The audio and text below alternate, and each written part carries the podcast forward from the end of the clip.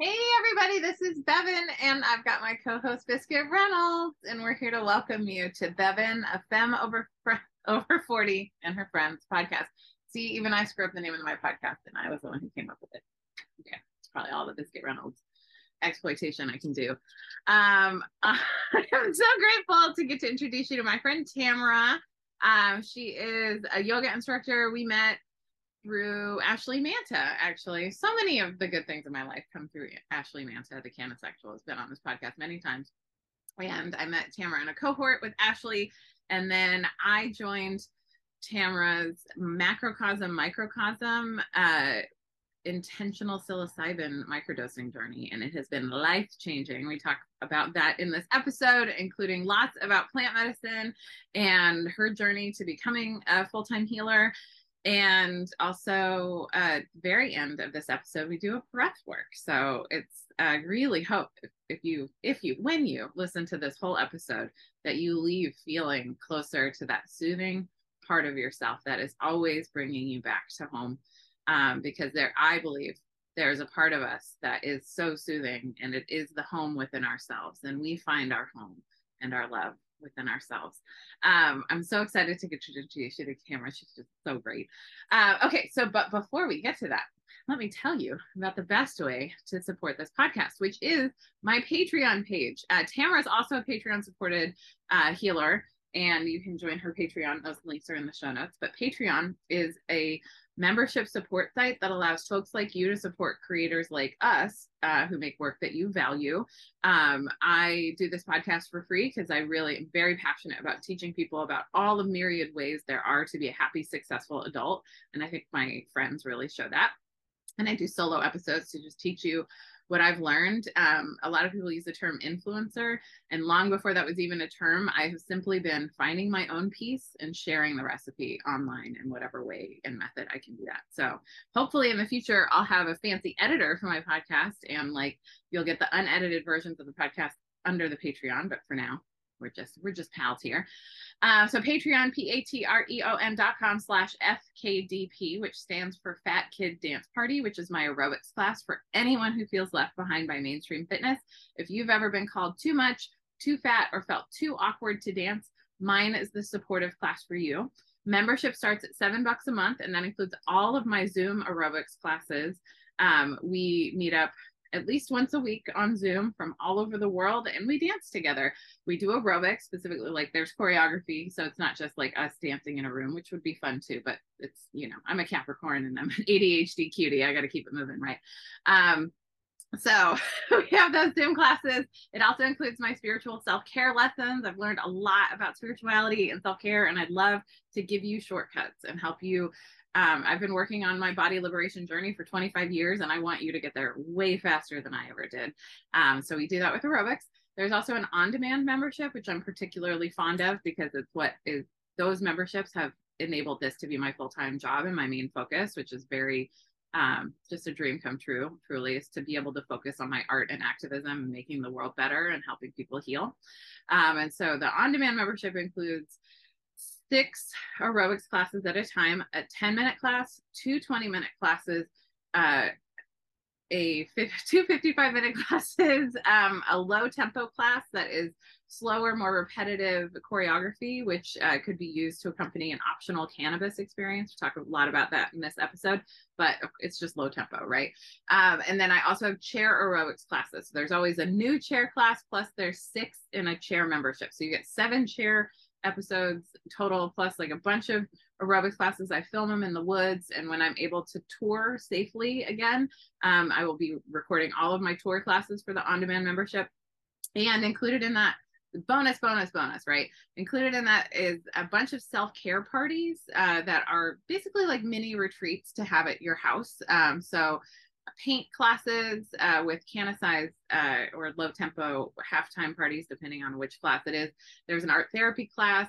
Um, and coming up this weekend, I'm filming it. It's going to go in the on demand membership. There's a whole entheogenic afternoon. So, entheogens are ways of connecting to the divine, typically through plants, um, but you could use it with like you know rose oil or essential oils or tea or like cannabis or psilocybin like whatever you want to do right so there's an aerobics class that we start with We're going to then go into, um, hosted by Tamara, a yoga nidra session with her and a little bit of sound healing. And then we'll move into a laughter yoga class with my friend Claire, who I've interviewed on this podcast before. And then we're going to go into a journaling and um, a tarot card spread taught by Mindy of Aries Art Northwest, who's also been on this podcast. And the whole time on Zoom, uh, we're going to have a live oil painting created by Kendra of Street Rat Draws who Shock has also already been on the podcast. And um, that painting is going to be available through merch that Kendra is going to create. So it's just so incredible to like watch one of Kendra's paintings come alive and then get to touch it and feel it and have it as a memory from an event. So that whole thing is available for any of my members at the $7 level um, to attend live, but at the on demand level, that's how you get the replay. So I try to just bonus, bonus, bonus that membership because it really is the sustaining membership that keeps this going. So um, if you've ever been called too much, too fat, or felt too awkward to dance, mine is the supportive class for you. And I really do think that we all have this space of home we can find in ourselves, and it comes through all of our practices that help us bring ourselves home to each other and to ourselves. We are all just walking each other home after all. Okay, so patreon.com slash FKDP. Thank you so much for supporting this podcast. Thank you so much for supporting me and on with the show. Tamara, welcome to the podcast. Yay. Thanks for having me, Bevan. I'm so Yay. happy to be here. Oh, I'm so glad you're here. I'm so excited to share you with everyone. Will you uh, give us your elevator pitch? Who are you in the world? What do you do? What do you offer? Sure. Um, so I'm Tamara Chance. I am a yogi, I guess, first and foremost. And I'm really passionate about bringing earth medicine to the mat and adding intention to each practice. So basically, I help my clients identify their dreams and desires first and foremost, and then I work with them to match their frequency to align with their desired reality. So it's all about manifesting exactly what they're calling in because I truly believe that we as humans embody limitlessness. It is our birthright. It is what we are all here for. We are innate creators. So, um, yeah, and the earth, when I say earth medicine, I work with cacao, um, cannabis, and mushrooms or psychedelic mushrooms with my clients primarily but also you're a big uh, advocate for other plant allies too it's really you've helped me i mean just working with you in your microcosm macrocosm is that the right direction? Is it macro micro micro macro? It can be either but it's micro macro. It's okay. all the same. It's all it's the same. but working with you you have a week about plant allies and it just made me think i've been really rearranging the way I see relationships um, as like relational versus transactional because we're raised in extractive economy um, capitalism to think that all relationships are transactional but actually they're relational. And we're not just in relationship with people we're in relationship with plants and all the and ancestors and allies and all sorts of things. And so like i even think of you supporting like herbal tea and like utilizing all sorts of different plant allies with the mat not just those yeah. yeah. big time. I'm really about um, inspiring people to reconnect with nature. I mean even if you're not inviting something into your body we can be in relation with nature in so many ways hugging a tree getting our bare feet on the earth you know smelling a flower admiring a honeybee there's like just walk outside right you can mm-hmm. find mm-hmm. magic everywhere yeah so yeah and it's not just walking outside but it's also like our quality of presence too like everything we do matters and it's part of how we're like limitless creators um i want to like i don't want to get too deep too fast uh i want to first ta- let's talk about your retreat opportunity because i know that's coming up and people are going to want to hear about it from you yeah, sure. Thanks for asking about that and bringing it in. Um, yeah, so I'm offering a retreat over 420. So if you are a cannabis lover like me and you celebrate 420 this year, you have the opportunity to do it in Hawaii on Oahu, which is the main island. Um, really easy to fly to. You would fly into Honolulu, but we're going to be in a um, secluded part of the island on the west side called Makaha. And we'll be in a valley there close to the beach. And this year we have um, daily Ganja yoga, nightly sound healing. We have a lei po'o workshop. Um, lei po'o is the lei you see women wearing a, on their head like a flower crown. I think you guys call it on the mainland. Um, let's see what else we have. Oh, we're doing a really fun day on Earth Day, which is part of the retreat. We're going to go out on the water on a private charter boat that has a water slide so there's really a lot of opportunity to connect with your inner child. And the retreat is called Destination Manifestation. So I believe when we do inner child work, we um, are given the opportunity to connect with like what we loved as a child, which really I believe to be our truest essence. And so um, this retreat gives you the opportunity to transform your life if you if you take it there but you know it's to your degree. And this year the house we have each room has its own bathroom which is important to me um, especially in this post covid world that we're living in and what else? Or yeah. or not post covid because covid is still very present in this True. like yeah. in this in spite of covid world like the ways we can gather in a way that are like harm reduced. So like exactly. not sharing bathrooms is harm reduced and all of the things right? Air purifiers are harm reduction. Masking is harm reduction right? Mm-hmm. yeah. Totally. Totally. Um yeah good point. So yeah but this retreat is going to be april 19th through the 24th and um you can find all the details out on my website. So it's mohala.yoga. And uh, early bird is on now through February 22nd. So there's a bunch of perks for that if you decide to book. And um, yeah, I think that's it. Oh, yeah. And we're going to have an in house private chef as well. So we'll be eating a lot of locally sourced um, food like from the INA. So you should be feeling very good if you choose to come and be a part of it.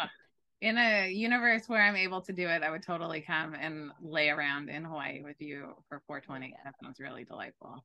Yeah. Um, well, I'll put the link to the um to the retreat in the show notes so folks can can connect to it. Perfect. Uh, yay. Yeah, I'm looking forward to it. This is the second year of my retreat, so it's gonna be fun. Last year on 420, we like waked and baked in the pool. It was really nice as the sun rose. Some of us did. And then we had like um, an infused brownie cake for breakfast. Ooh, so it was fun, yeah.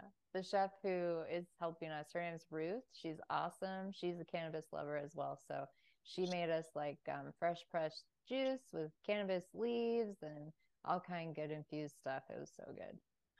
That so. sounds amazing. Mm-hmm yeah, it'll be good. It's worth every penny, I promise.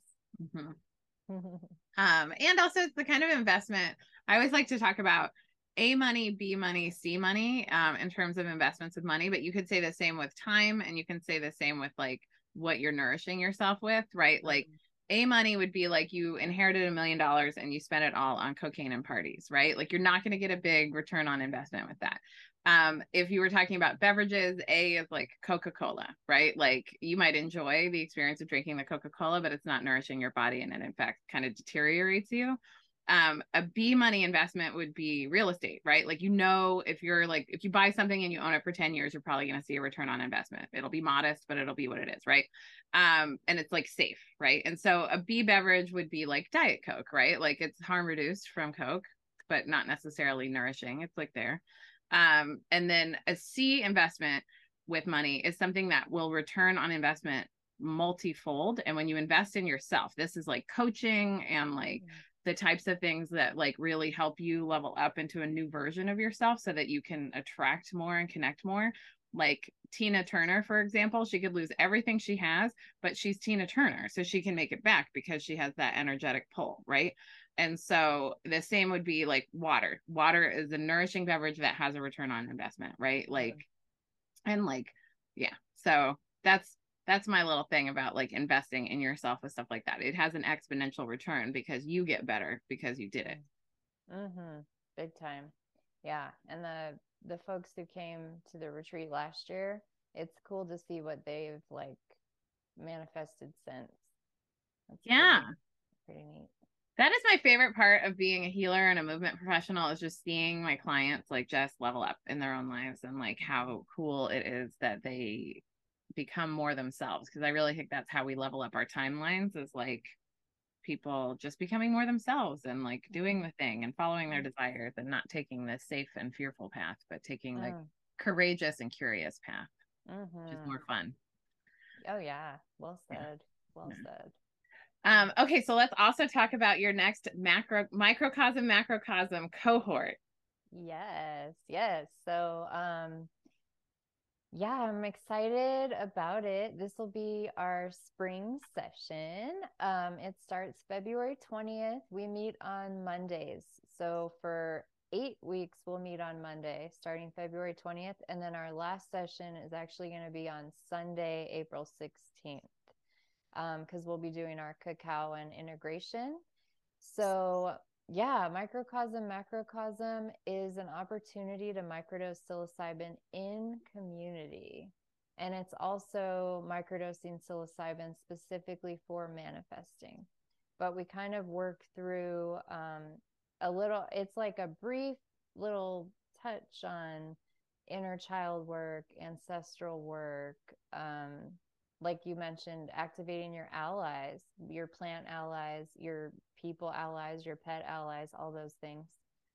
Um, we talk about specific tools for manifesting, and all, we do art. We do like collaborative, fun stuff. It's it's uh, such a joy to facilitate this. So, um, yeah, and Bevan, you were in the last cohort, so I don't know if you have anything to add, but um, it really is just such a joy, and it's really a chance to be in community. I mean, microdosing has changed my life for the better, and the overall consensus from the participants of the last two cohorts has been um, the same. Like, you know, it it really is when you work with psilocybin in those sub perceptual doses, like microdosing, that's what it is. You really receive a mental health boost. Like as your brain is rewired, you get to recreate your life if you choose. And so that's what I'm here to kind of walk you through if if you choose. And it's it's one of those things. It's like it's your journey. You can go as deep or shallow as you want you know, I just put it out there and take what you want, leave what you don't.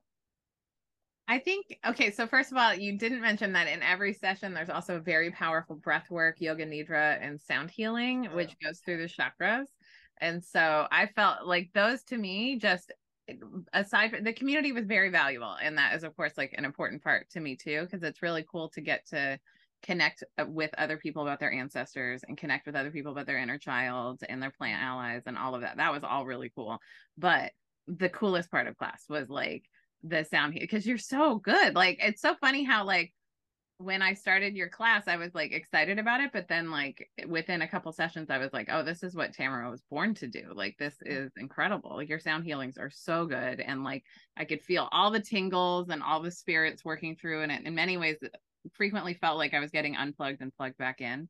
Mm. Um, and just Mhm. I felt the level up, not just in my emotional and mental well being, but in my spirit. Like I felt like it activated for me a lot of my psychic abilities just leveled up like the way my thought life works has changed um i feel uh more in tune with the world around me and i think my practice and and relationship with psilocybin had been deepening that over the last couple of years but then this like microdosing protocol and like being on a protocol and being in community with people who are taking the same earth medicine which i think is just incredibly powerful energetically to just be using the same earth medicine as other people in Mm. community and like sending that energy to each other every week like Mhm. oh just an incredible container i can't recommend it enough if you're curious about microdosing and don't know where to start this is the perfect place to do it with training wheels on and a funky disclaimer and by funky i mean it just has a soundtrack that's very funky yeah. Uh, shout out to Wookiefoot. Yeah. yeah. Yeah. It, um, yeah, I can't believe I forgot. Yeah, it's it's like all it's microdosing alongside all of these potent practices to help you really integrate the changes that's that are happening in the brain. Yeah. Sound, sound, healing, yoga nidra, uh, breath work, like you mentioned, visualizations, meditation. It's um, it's all important, and it's all there for you. You know. Yeah. So here's the deep thing I didn't say before that I want to get into now is that like I just watched the movie Everything Everywhere All at Once. Um, and what I've realized is like if you just look at the pos- the endless possibilities that we have for our lives like on a grid, right? And like literally every choice we make every day affects the linear experience of our lives, right? Like that's like where are we on the track of life? As we continue to choose higher like better feeling thoughts every thought you have is a choice if i choose my better feeling thought i have a different experience than when i choose lower feeling thoughts mm. um if i like make a choice to make a connection with somebody like yeah i run the risk of like being hurt or whatever can happen in connection with someone else but i also run the risk of connection and vulnerability and intimacy which actually makes life better right so like continuing to take more chances has the opportunity to level up your experience, right? But then it's also influenced by other people's free will choices. So, in the divine strategy, infinite mystery of the multiverse that we're constantly creating, like the more we do to improve ourselves and to level up who we are, the higher and better our experience of life gets. Mm-hmm. Um, I had this dream a couple years ago where I was in a dorm and the whole dream played out and it was kind of low key stressful. And then I had the same dream in the same night, same dream different like everything looked different but it was also the same dorm and same people and then i realized after the dream i was like oh the second part of the dream i i was better and so the experience was better. And that really like clicked for me that like oh like as i get better my experience of life gets better. Um so like in many ways living like i do now where i'm consciously growing and choosing more optimistic thoughts and choosing to stay in optimism even as my manifestations are on god's time and not mine um which you know is probably the most popular club in the world is like i thought i'd be farther along by now. Um but like realizing that like it's almost uh, like i live in a living amends for all the time when i didn't know better and i was living suffering as a teenager um who just hated herself hated her body and felt so limited in the possibilities right? But in fact the truth is we have limitless possibilities and psilocybin like mushrooms have been around for 160 million years. Pharmaceuticals have been around for couple hundred you know like and they don't offer us the kind of healing that we can get through psilocybin. Mm. there's so much possible for us. Mm, 100% yeah. Mm. and on that note with pharmaceuticals interestingly though i do not recommend this i am not a doctor i'm not recommending this um we can put your disclaimer at the beginning of this episode. yeah yeah two two participants of the microcosm macrocosm sangha the community decided to quit their pharmaceuticals when they started dosing. Wow. and one person was on um, an ssri which is like antidepressant and also adhd medication. The other person was on an ssri so both of them decided i'm going to substitute these microdoses for my prescription medication and um, to my knowledge they're still off of their prescriptions which is like huge.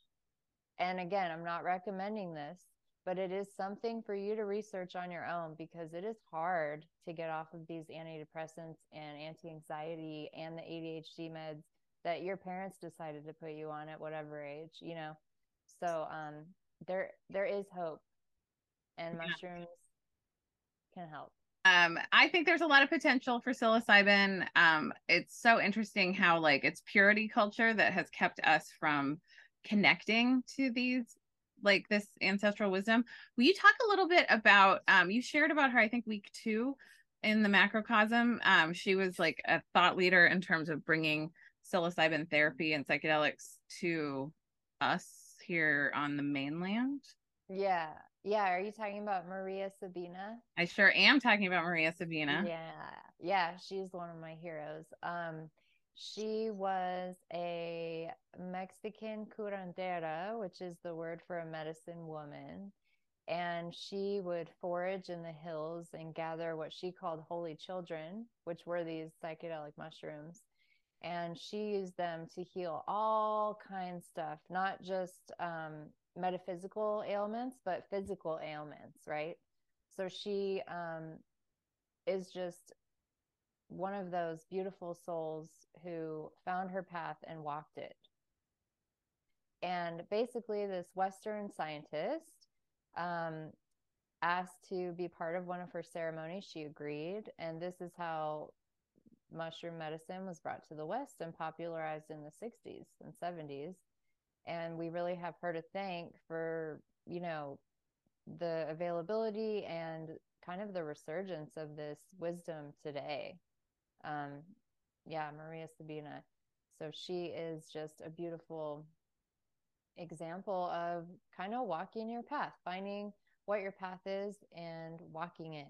And regardless of what anyone says, because unfortunately, you know, uh, most people don't know this or talk about it, but after she did um, invite the Westerner to a ceremony, he took back the wisdom he had gained. There was an article published, I think, in Time magazine, and then an onslaught of Westerners were coming to Mexico and trying to experience what they'd read about.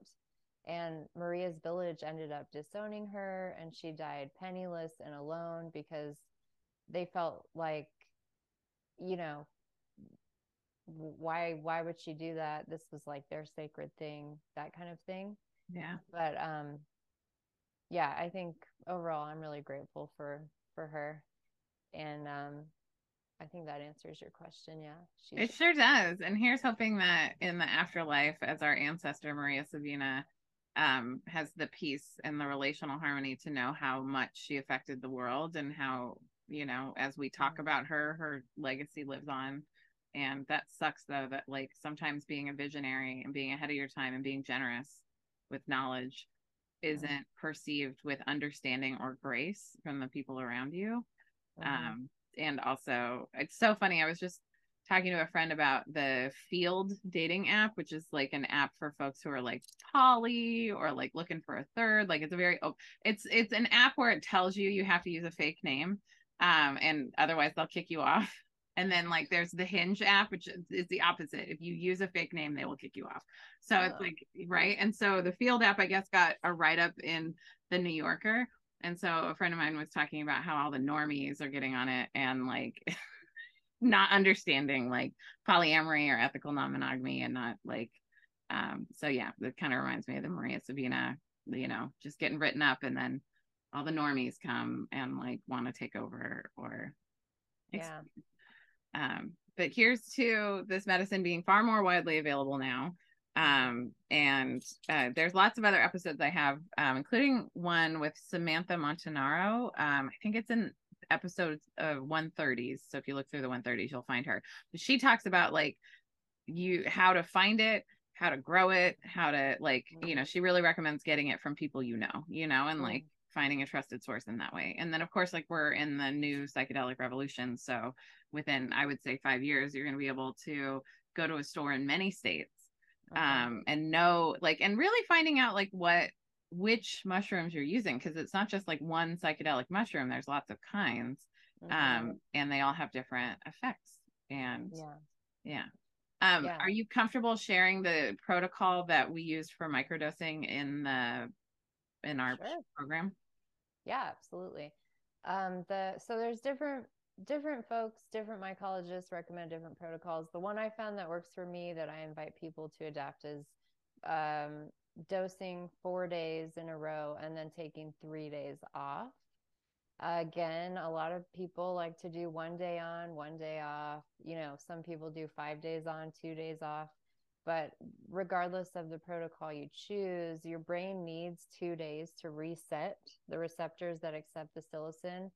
And so yeah, the four days on, three days off really works well for me. And that's what I think most people in the container ended up doing. Yeah. Um, that's what I did. That's been yeah. great. Yeah. Yeah cool. And I've, yeah. and I, I've been continuing to go. So I did this as kind of like, you know, I saw I needed something to look forward to in the winter. And so I figured, why not? Like I, the nine weeks are going to go by, whether I'm intentionally growing my brain or not. And like, it was really good. It's been the lightest seasonal depression I've ever experienced. And it's been really supportive of me leveling up like my thought life and like which thoughts come forth first and how I experience the world around me. Like it was interesting because I had never done a microdosing protocol before. I'd only ever like microdosed, you know, mm-hmm. like mm-hmm. just taken a little.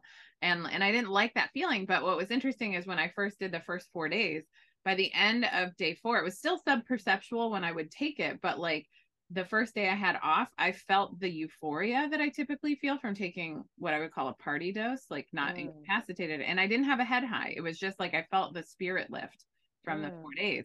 But that kind of that didn't stay true. You know what I mean? I never really got back to the euphoria feeling. It's it was just kind of like a settled, you know, kind of joyful sparkle to things in life. And like um more soothing, calm mental health and not ups and downs, which is, mm. you know, frankly, a winter miracle for this seasonal affective babe, you know. And I'm just so grateful for the medicine and for you and the container and like knowing that they're wavy caps that we were using.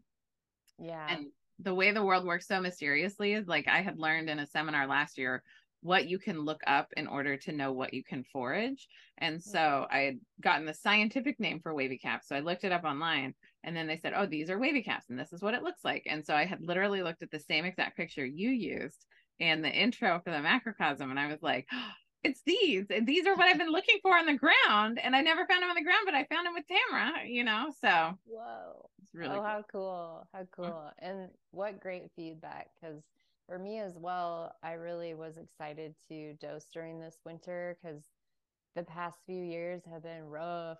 You know, seasonal winter depression is very real. And mm-hmm. this year I was like, you know what? I'm going to rewrite my story this year. And I did. And it was, you know, thanks to the mushrooms, but also thanks to me, you know, mm-hmm. thanks me. Yeah. It, it, you know, takes work. Yeah, and the thing that I really learned in using psilocybin um, is that it is a co like it's a friend and an ally to the mindfulness work you're already doing, right? Like I meditate every day, and so I added psilocybin to it, and it leveled up like the benefits from that because it creates more neuroplasticity and your mindfulness practices are what is leveraging your neuroplasticity in order to change your trauma circuits, right? Like hard stuff happens to us. We don't know how to process it. Most of what affects us as kids is with trauma is not having a place to process the feelings. And so the mm-hmm. feelings get stored in the body, they get stored in the brain, and they get stored in these toxic loops that we get stuck in.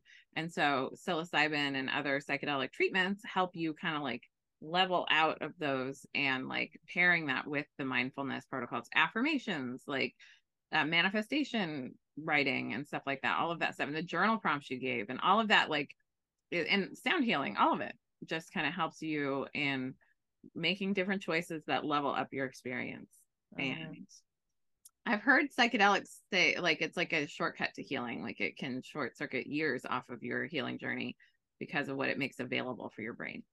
Big time. Yeah. And I know for me, the reason I am so passionate about sharing the good word of microdosing and really the medicine of psilocybin in general is um, I was a very, very heavy alcohol abuser for a very mm-hmm. long time, for a long time and I made the decision. I'm coming up on two years sober, so that's like huge. Um, made the decision to cut it out of my life because it really wasn't serving me or anyone else. I was really in a place of deep resentment, deep rage. Um, anger was a very comfortable place for me. So I've done all this healing work on myself over the past two years, but my point was that psilocybin and microdosing really helped heal my brain from the damage that alcohol had done. Mm-hmm. And I I did I'm a very sort of um when I'm interested in something, I go real deep. I try and learn as much as I can about it. Yeah. Are you an ADHD cutie too? I don't know. I have never been diagnosed as that. I don't think so, but I don't know. I'm a double Gemini sun and moon, so I'm very airy. Mm-hmm. So I'm lots of curiosity like, naturally. Yeah, I like yeah. a lot of things, and um, sometimes I have a hard stuff finishing stuff, mm. or a hard time finishing stuff. But um, yeah, I'm not. I don't know. I don't identify as one, but I'm not sure.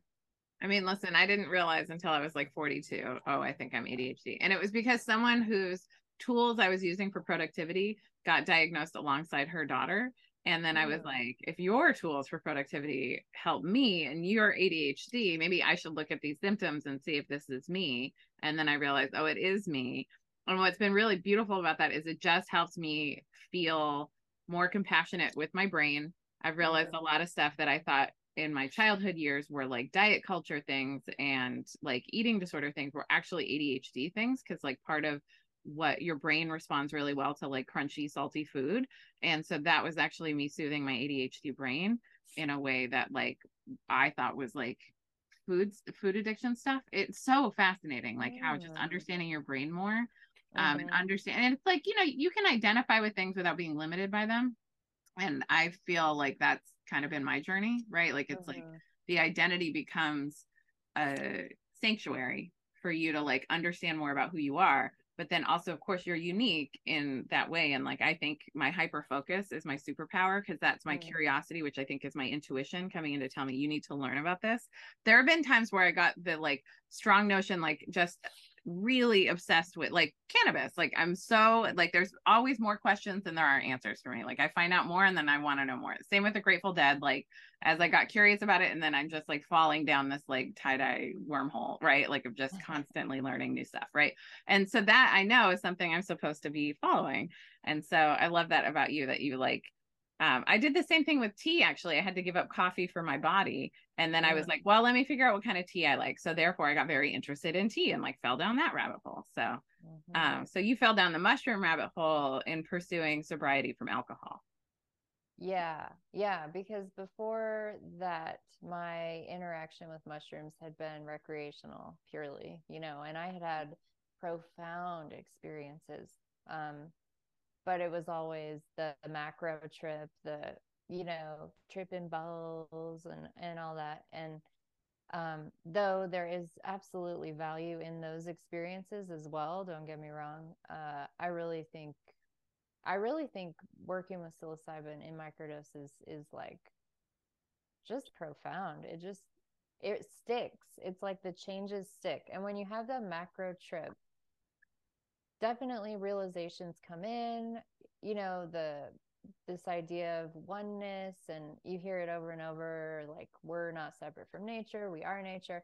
Generally when I trip, take a macro dose, uh, whoever I'm with is like, "Where'd you go?" And I'm like, "Oh man, I was talking to this tree. Like, I just find a tree and I talk to him for four hours, you know, and um, learn all the wisdom that they are willing to share with me."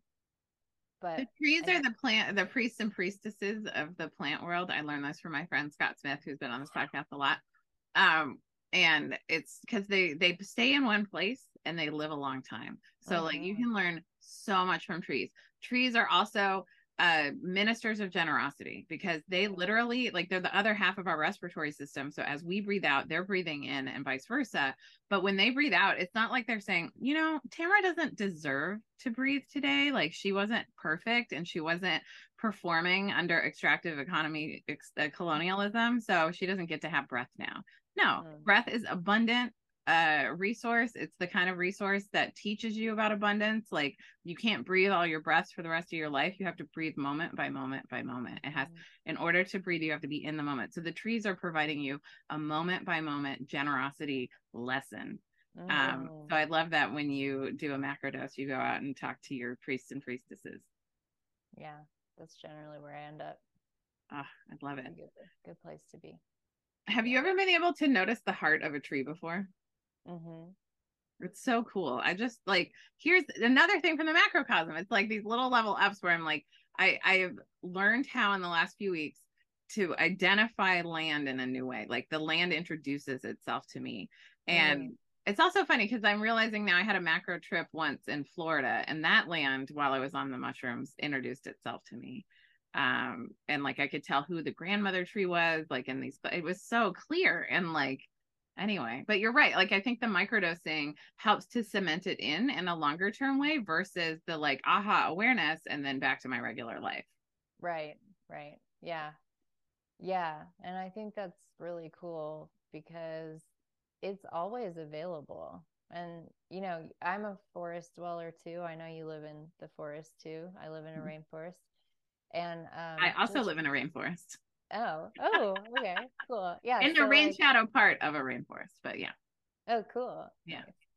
Nice. Just different latitude, I guess. I'm like way south and you're way north. Yeah. yeah. Yeah. But really just building relationship with the forest and like you said, you know, learning about the land and the family and the grandmother tree or, you know, whatever it is. It's really cool. It's so rad. Um, Mhm. tell me about how your use of psilocybin has helped to heal your brain from alcohol. Oh, um, good question. Yeah, so what I noticed was so okay, when I dosed coming off of alcohol, I did an intentional protocol just like we do in the microcosm macrocosm. So I was like, I'm going to dose for 12 weeks. And that's when I kind of figured out what schedule worked for me. And that's why I share the four days on, three days off. That's what I did for 12 weeks. And um, for me, I really, like I said, when I was drinking, was in a cycle of I was angry. I was really fucking angry. And it was very comfortable to be that. I was so angry. I was so resentful of everything. And like it literally started manifesting in my body. Like I started having a pain in my side for years, Bevan, for years. And I realized, like, okay, maybe it's the alcohol creating this pain. Turns out, obviously, it was my emotional health that was probably creating this pain. And so the mushrooms really helped me to, I went in intentionally and I was like, I want to heal my brain. I don't want to be angry. I don't want to be resentful anymore. And it helped to, um, the only way I can describe it is like, like a track. Like you, like you're in a track of whatever you choose. So if your thought pattern is angry and pissed and resentful of everything, doesn't matter what, like I was, I'm just in that track and everything that happens to me, I'm going to be pissed about no matter what. Okay. Mm-hmm. And so the mushrooms come in and they kind of like disrupt that. And all of a sudden the track switches. And so instead you're choosing maybe not, it's not like instantly, oh yeah, life's great, you know, whatever. But this day I'm not going to be as angry as I was yesterday. And I, I was also really struggling with depression as well. And so it really helped me to just like switch tracks. Like that's the best way I can describe it. Was just like like a train switching tracks. Like, okay, I'm going to choose something else because what I'm choosing is not serving me, you know? Mm-hmm. It's choosing that better feeling thought, which is then leveling up your experience of life. It's very much continuously changing the track that you're on. Because if you don't change anything, nothing changes, and usually we decline. Um, exactly. Because if you don't change, everything else is changing because that's nature and that's God. And so Mhm. things changing without you means they're leveling up or leveling on, and you're leveling down because you're Yeah. choosing not to change. hmm Yeah. Yeah. And I remember one day during that first microdosing protocol where I was like washing dishes or doing something totally mundane that is a chore. I think it was washing dishes. And I realized that I was happy doing it. Like I was enjoying it. I was humming to myself. And yeah, the dishes got to get washed. Like it's a thing that needs to happen. But my experience while I'm doing it is my choice. You know, it's like, okay, I can be joyful doing this, or I can be pissed and it can be a drudgery. Like, what am I going to choose? What feels better? Right. Mm-hmm. So, um, yeah, it was just such a positive experience for me. And after the 12 weeks of that protocol, I was changed. I was like on the way to being the person I am, to being my true self, to being like authentically me. And I'm just so grateful for this beautiful earth medicine because yeah, I was like, you know, suicidal ideation, depression, anger, all those things. It was it was rough for a few years for me. Really rough, really dark. But I'm glad that you chose better feeling thoughts because I've really benefited from your healing work and um and also I I heard depression called a rage turned inward. mm, Um and so it kind of tracks that like you're depressed and you're angry, you're depressed Mm. and you're full of rage and like you took responsibility and you chose to change your experience and that makes Mm. such a big difference. yeah. Yeah. And for me, I mean, as I learned about alcohol and what it actually does to you mm-hmm. and your brain, I was just like, bruh, this is just another way. another way the man's like pulling the wool over your eyes. Cause guess who guess who big alcohol markets do? Number one. Mm. Mothers. Really? Yeah.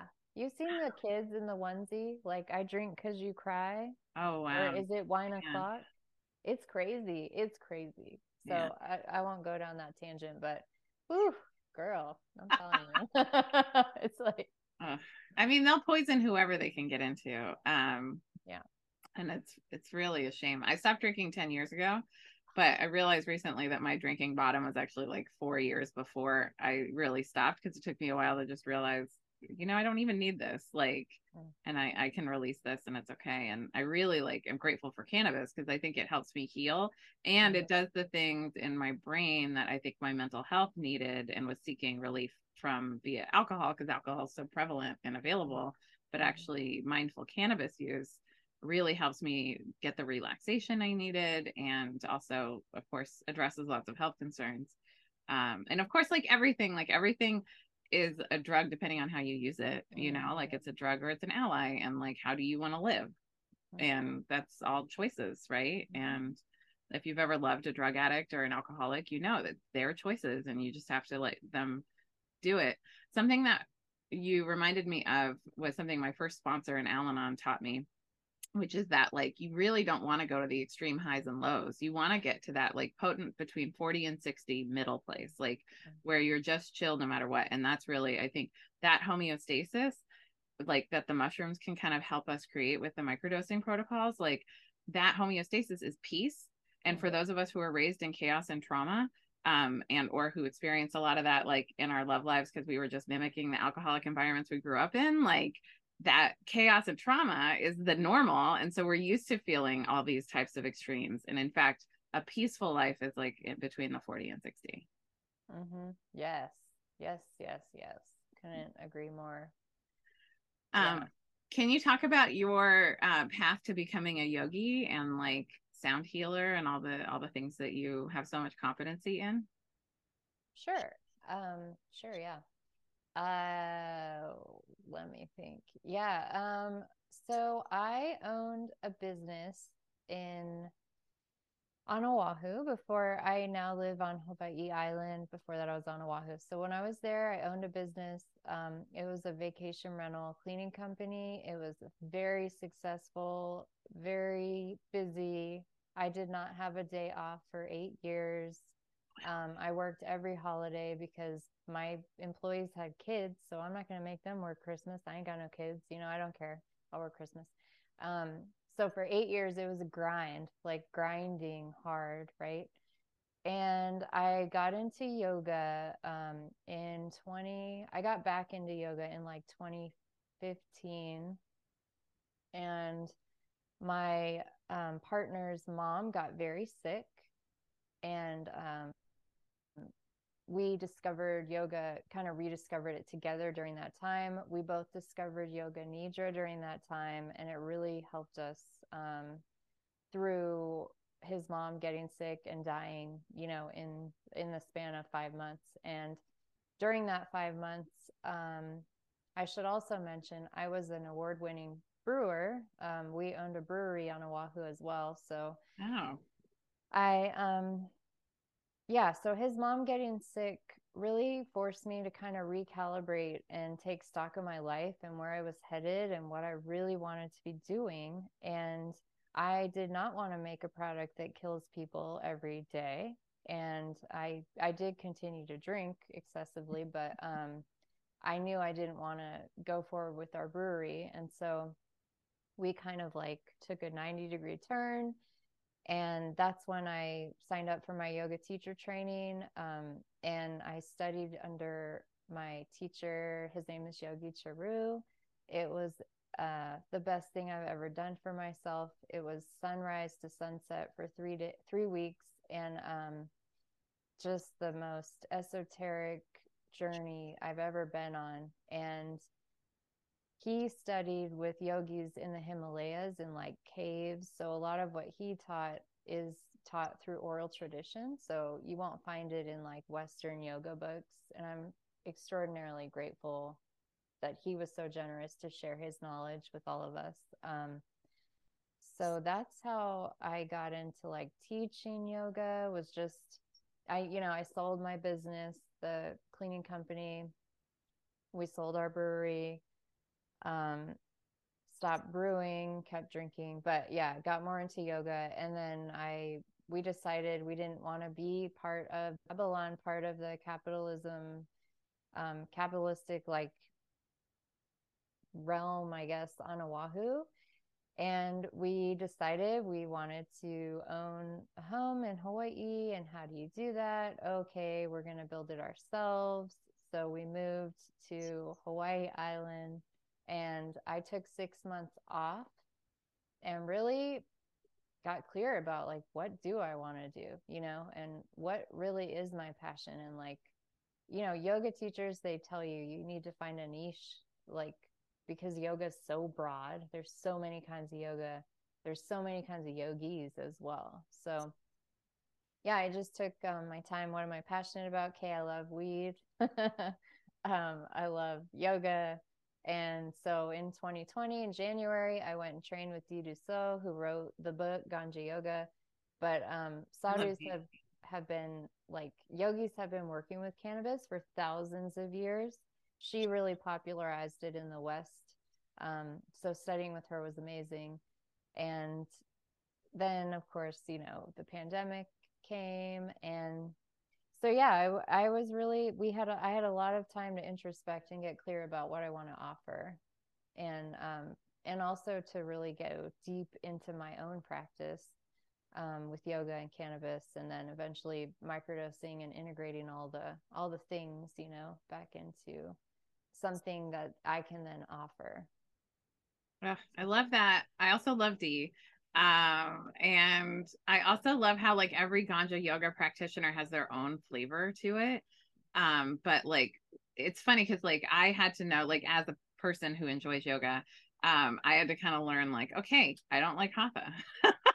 I don't like vinyasa, right? Like I like had to figure out like all the flavors and stuff because I like to move slow and it's actually the more inner child healing work I've done, I've actually realized my inner child likes to dawdle. The slower you walk, the more mushrooms you see, you know, like the more interaction with the trees you have. Like, I don't want to go fast. And so when I'm doing my yoga practice, I want it to be very slow. So, like, I love yin.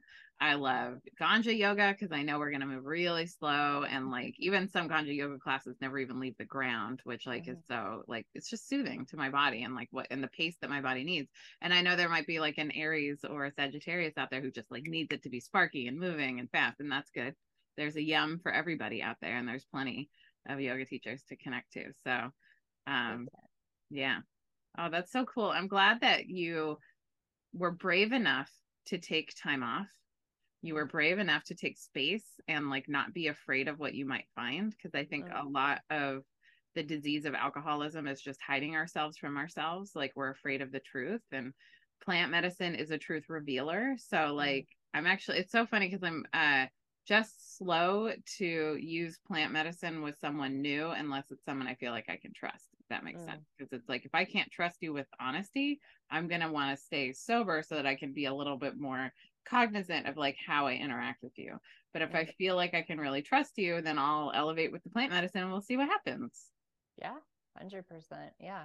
yeah. And I think really for me to feel authentic in what I'm offering, I have had to walk this path because I literally like changed everything because it just wasn't going to work for me anymore. And I'll, I find a lot of the time people say, well, I could never do that. Or, you know, I blah, blah, blah, whatever it is. I just bought a house. I just did this or that. And it's like, who fucking cares? If you're not happy and you're not like getting up saying, fuck yeah, most days, like obviously it's not going to be every day, but you know, if you're not excited about your life, change it, yo. Like no one's stopping you. It's your life you know? That's what i'm here to i feel like inspire people to do. And since i've done it myself it's like oh yeah she did it you know i could do that if i yeah.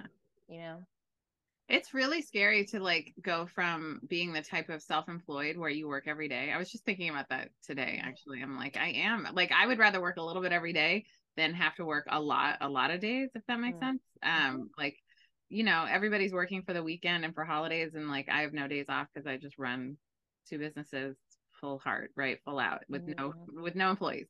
Someday I'll have employees and maybe I'll have days off and that'll be a different life.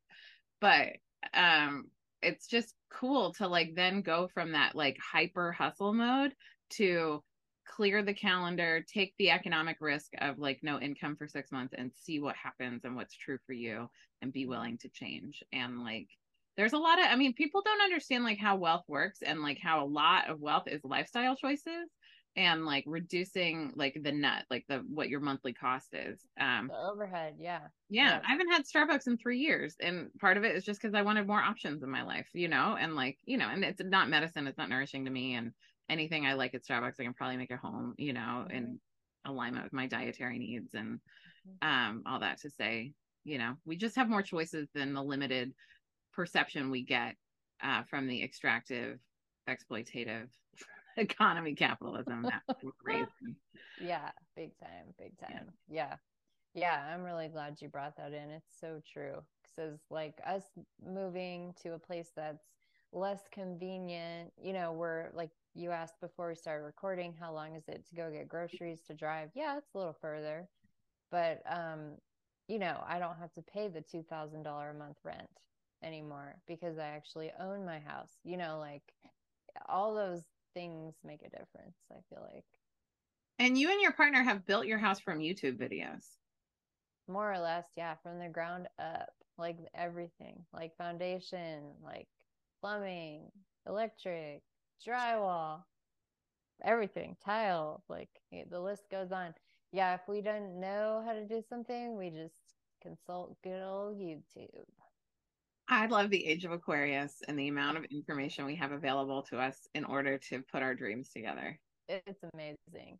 And though I will say, if you're if you're out there watching this, like I'm gonna do the same thing. Okay, don't just pick one video, okay? Like watch a bunch because some people on YouTube they're full of shit and they're gonna tell you something that ain't right. Okay, so you gotta like do your research, you know, make sure make sure it's good trust but. your discernment take a pause and consider this is my big lesson from 2022 was like trust your discernment and allow for time for discernment so take a pause with someone before you trust them like what's their motivation and take a pause with yourself what's my motivation right mm-hmm. so like some people are just putting bs on youtube because it worked for them and like maybe they have a different type of like something that vexed me a lot in my days trying to use a drill to hang shelves was like every place I moved had different walls and it was like a different learning curve every time and I hated that learning mm. curve. Um, mm-hmm. yeah, can yeah, that's uh truth, right? That's the truth right there. Yeah. Yeah, big time. Yeah, I don't know, but I'll, I gotta say, this process of building the house, we're not done yet, but we are living in it, and it is amazing. Like, if I don't say so myself, um, where were you living before? Like before, like as your foundation is going in, what were you doing? Uh, we were living in this tiny cottage that's on this property too. Oh. So yeah, this tiny, tiny, tiny cottage. We were there for two and a half years, and then we moved in in July of 2021. Wow, that's great. How long? So it's been since 2019. okay. Wow, that's yeah. It's goals, Tamara, to build a house yeah. from scratch. Uh, yeah. I mean, maybe not for me, but goals for somebody uh, to just like do the dang thing and like make it like all to exactly what you want and develop competencies and self trust as you do it. Because at a certain point, you're like, I know what to do with drywall. Yeah, I do. yeah, I did. I did this drywall. Yeah, and people come see our house and they're like, wait, you guys did this? And we're like, yeah, we did it. Oh, that's really cool. It's so sweet. And like, it's fun how when you're in partnership with someone, the creation energy is really limitless. Like, I mean, a lot of people in extractive economy. I'm just like trying to get more specific when I complain. Oh my god, you should have like a ticker. Uh-huh. Like every time you say that, it's like bing, bing. Uh-huh. it was funny because like I'm so willing to learn. That's one of my favorite things about me and someone uh, i was in a seminar with this like multimillionaire on uh, thursday and he really challenged my thinking he's like capitalism is an opportunity it's not money that's bad it's people's character that's revealed by money right and mm-hmm. so it's the same thing is true with capitalism, right? Our experience of capitalism in the negative way is because of the extractive exploitative economy that we're all funneled into. Like they don't everyone has to file their taxes in the United States, but we don't learn how to do our taxes in high school. Why? Right? Like because they don't want to teach you how to leverage the system. The uh-huh. billionaires don't pay taxes. Why? Because they know how to do their taxes. Like it's like it's those it's all these little gatekeeps, right? And so once you zoom out and get specific about what you're complaining about and what you're in critique of, really, I'm not even complaining about it. I'm just in critique of it and trying to convince people to exit so they understand. But capitalism itself is just an opportunity for you and me to own our own businesses and create our own life, which I am very grateful for. Me so, too. I feel like in many ways it could just be the drinking game or the smoking game. Take a drink of water every time I say extractive exploitative economy capitalism. Oh, there you um, go. I also I'm toying with the idea of carceral capitalism because it is also based and tied with the prison industrial complex. Mm. Um, so I feel like these these are things, but I'm also looking for more turns of phrases. So if you have them, please email me back at danceparty at gmail.com. I'm always trying to like sharpen what I mean when I talk about things and be willing to change because it's right. I was complaining about capitalism as a whole, but in fact, I meant the ways in which we're extracted and exploited in this mm. economy. Yeah. Um, okay, so another thing I want to learn from you uh, before we get to doing a little breath work that you're going to uh, demo for us at the end of the episode uh, is just like how um, you came to your adulthood. Like you were, I don't think you were raised in Hawaii, or maybe you were for part of it, and like how you kind of came to be like a nearly 40 year old person on this new life path. Like, how'd you get here? Hmm. Not too vague of a question. Yeah. Um wow, that's a big question. Well, okay. Um so I had a very visceral memory surface when I was in Kauai um, in 2018, right before I moved here to do this house building and everything and I remembered swimming up from the bottom of the ocean and like choosing my mom. And um so that's I think how I chose to be iterated in this life. Um yeah. But I mean as far as like in this physical realm uh we I I did grow up in Hawaii. Um we moved a lot in support of my dad's career. He what he was not in the military. But yeah, we moved a lot. Like even when we were living in North Carolina, I think I went to like seven different schools. So I've been forced by external things that were out of my control to be extremely adaptable. Um and I've yeah, I've lived all over kind of like East Coast, Texas. I went to college in Boston. I lived in LA, um, DC, like all over. And Hawaii has always been home for me. So I found my way back here in 2009 and I I I will never leave again for sure. But um yeah, I think just like the experience of moving so much really shaped who I am. And then I, my parents got divorced uh, when I was an adult. Um, and I was a young adult. I think I was like 20s, 22 maybe. And that is when I remember um, you, starting to work with cannabis intentionally to like I started having panic attacks because I was like in the middle of their divorce because I was old enough for them to both bitch and moan to me about whatever the fuck they were going through. And um my favorite boundary right now is that no one will ever complain to me about my parents' divorce ever again because uh-huh. my dad is dead and my mom and I just have this boundary with my mom. So that's good. I need to set that up because yeah, even the other day I my my dad texted me out of the blue like, was I a shitty dad to you? Oh my god. And I'm like, is that a text? Is this a text? No, you need to fucking call me, right? And t- that's a, that's a conversation. anyway, so um, I ended up. I think a lot of us who are old enough souls who have like come in and chosen our parents are probably older souls than our parents and have more to teach them. Hundred percent. And like in our paradigm, our colonial paradigm that's patriarchal, they want us to believe that our parents are authority figures.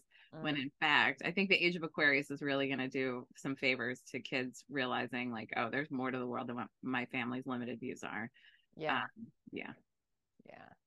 Yeah. So I don't know if that answers your question. That was kind of meandering, but no, it, it was great because like I left it so open ended. I got this like nice metaphysical beginning. Like I mm-hmm. came up from the sea and chose my mom. I love that. Like it feels really it, it, in many ways it feels very real to me that i chose my grandmother and then my grandmother had my mom and that's how i came about so like i've always felt such a strong connection to my grandmother and of her three daughters i'm the perfect match for her cancer daughter because my grandmother's a capricorn and all of our matrilineal line that as far as we know is all capricorn women. And so like then there's my mom who's a cancer the opposite and then there's me who's another capricorn. So like uh it just it, it's the right it's the right flow.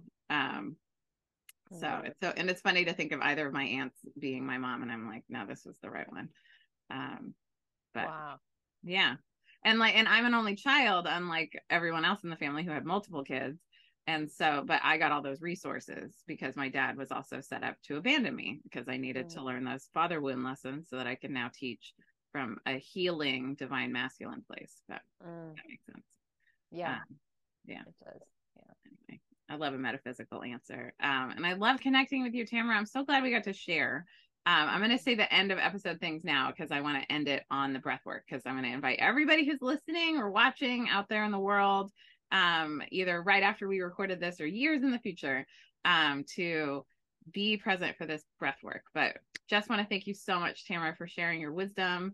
And I super hope if you feel connected to Tamara in any way, hit the links in the show notes and go and follow on Instagram, subscribe to the mailing list, go to the retreat if you're feeling called to it. Definitely get into a macrocosm, microcosm, microcosm, macrocosm, because uh, I can't suggest microdosing in community enough. It's sub-perceptual. It's not a heavy trip. It is just a gentle level up in how you experience the world. Mm-hmm. Yeah. Mm, thank you so much for having me, Bevan. This has been wonderful. It's been so um, just nice and lovely. Yay. Okay. I'm going to turn off my mic so there's no background noise so that you can lead us through a nice little breath work thing. Okay. Sounds good. okay. All right.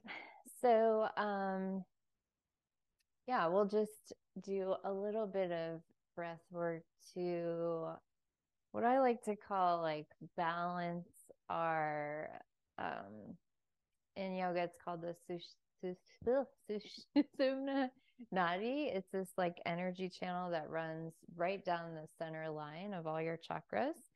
So we have these like seven chakras going through the center of our body. They're just energy centers. They spin like a wheel, more or less. That's a very brief description. So we're going to do a balancing breath. Um, it's called Nadi Shodhana. So if you are going to join along, we'll just go ahead and close the eyes down. And if that's uncomfortable, just gaze toward the floor. And bringing the spine a little longer than it was before. And checking in that the shoulders are nice and relaxed. You can kind of shrug them out. And then moving upward, the neck is loose. You can tilt the head side to side. And lastly, making sure the jaw is nice and unclenched.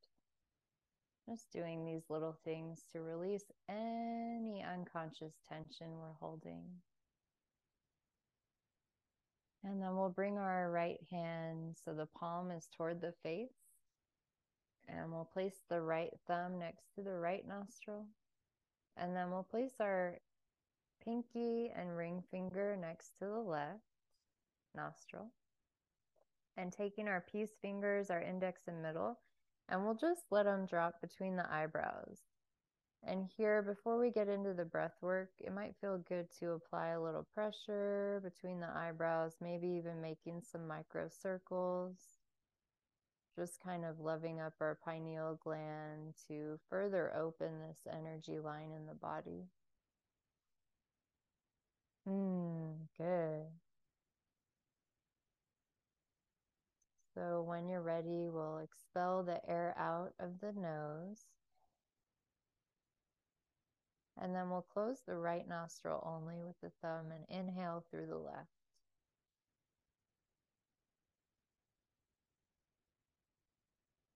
And hold the air in at the top. And we'll switch sides, close the left nostril, open the right, and exhale. And hold the air out. And then we'll inhale through that right nostril.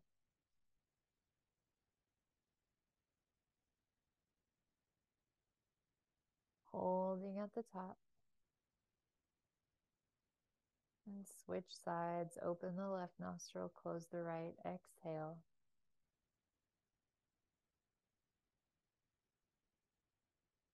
And hold the air out.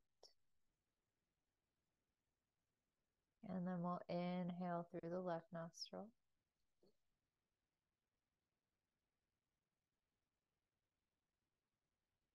And hold at the top. Switch sides. Close the left, open the right nostril. Exhale.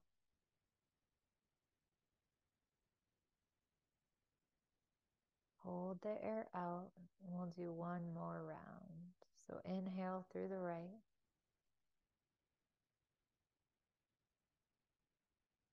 Hold at the top. Switch sides, open the left, exhale. And for this last round, just move at your pace.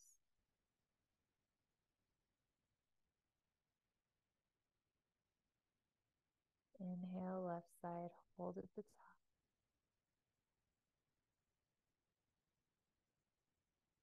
Switch sides, exhale, right side. Pause for a moment.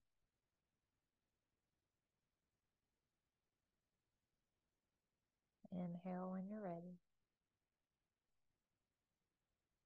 Hold at the top before you switch for your last exhale from the left nostril.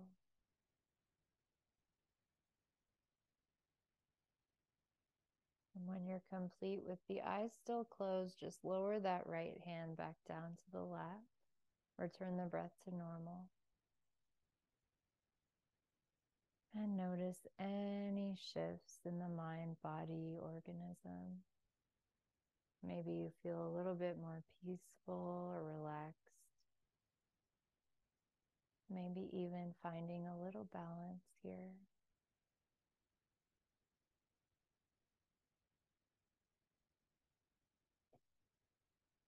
Mm. And bringing the eyes to slowly blink open when you're ready. Mm-hmm. And incredible what a few conscious breaths can do for you. Mm-hmm. Yay. Thank you so much, Bevan, for having me again and mm, sending good vibes and all my love to everyone listening and watching later.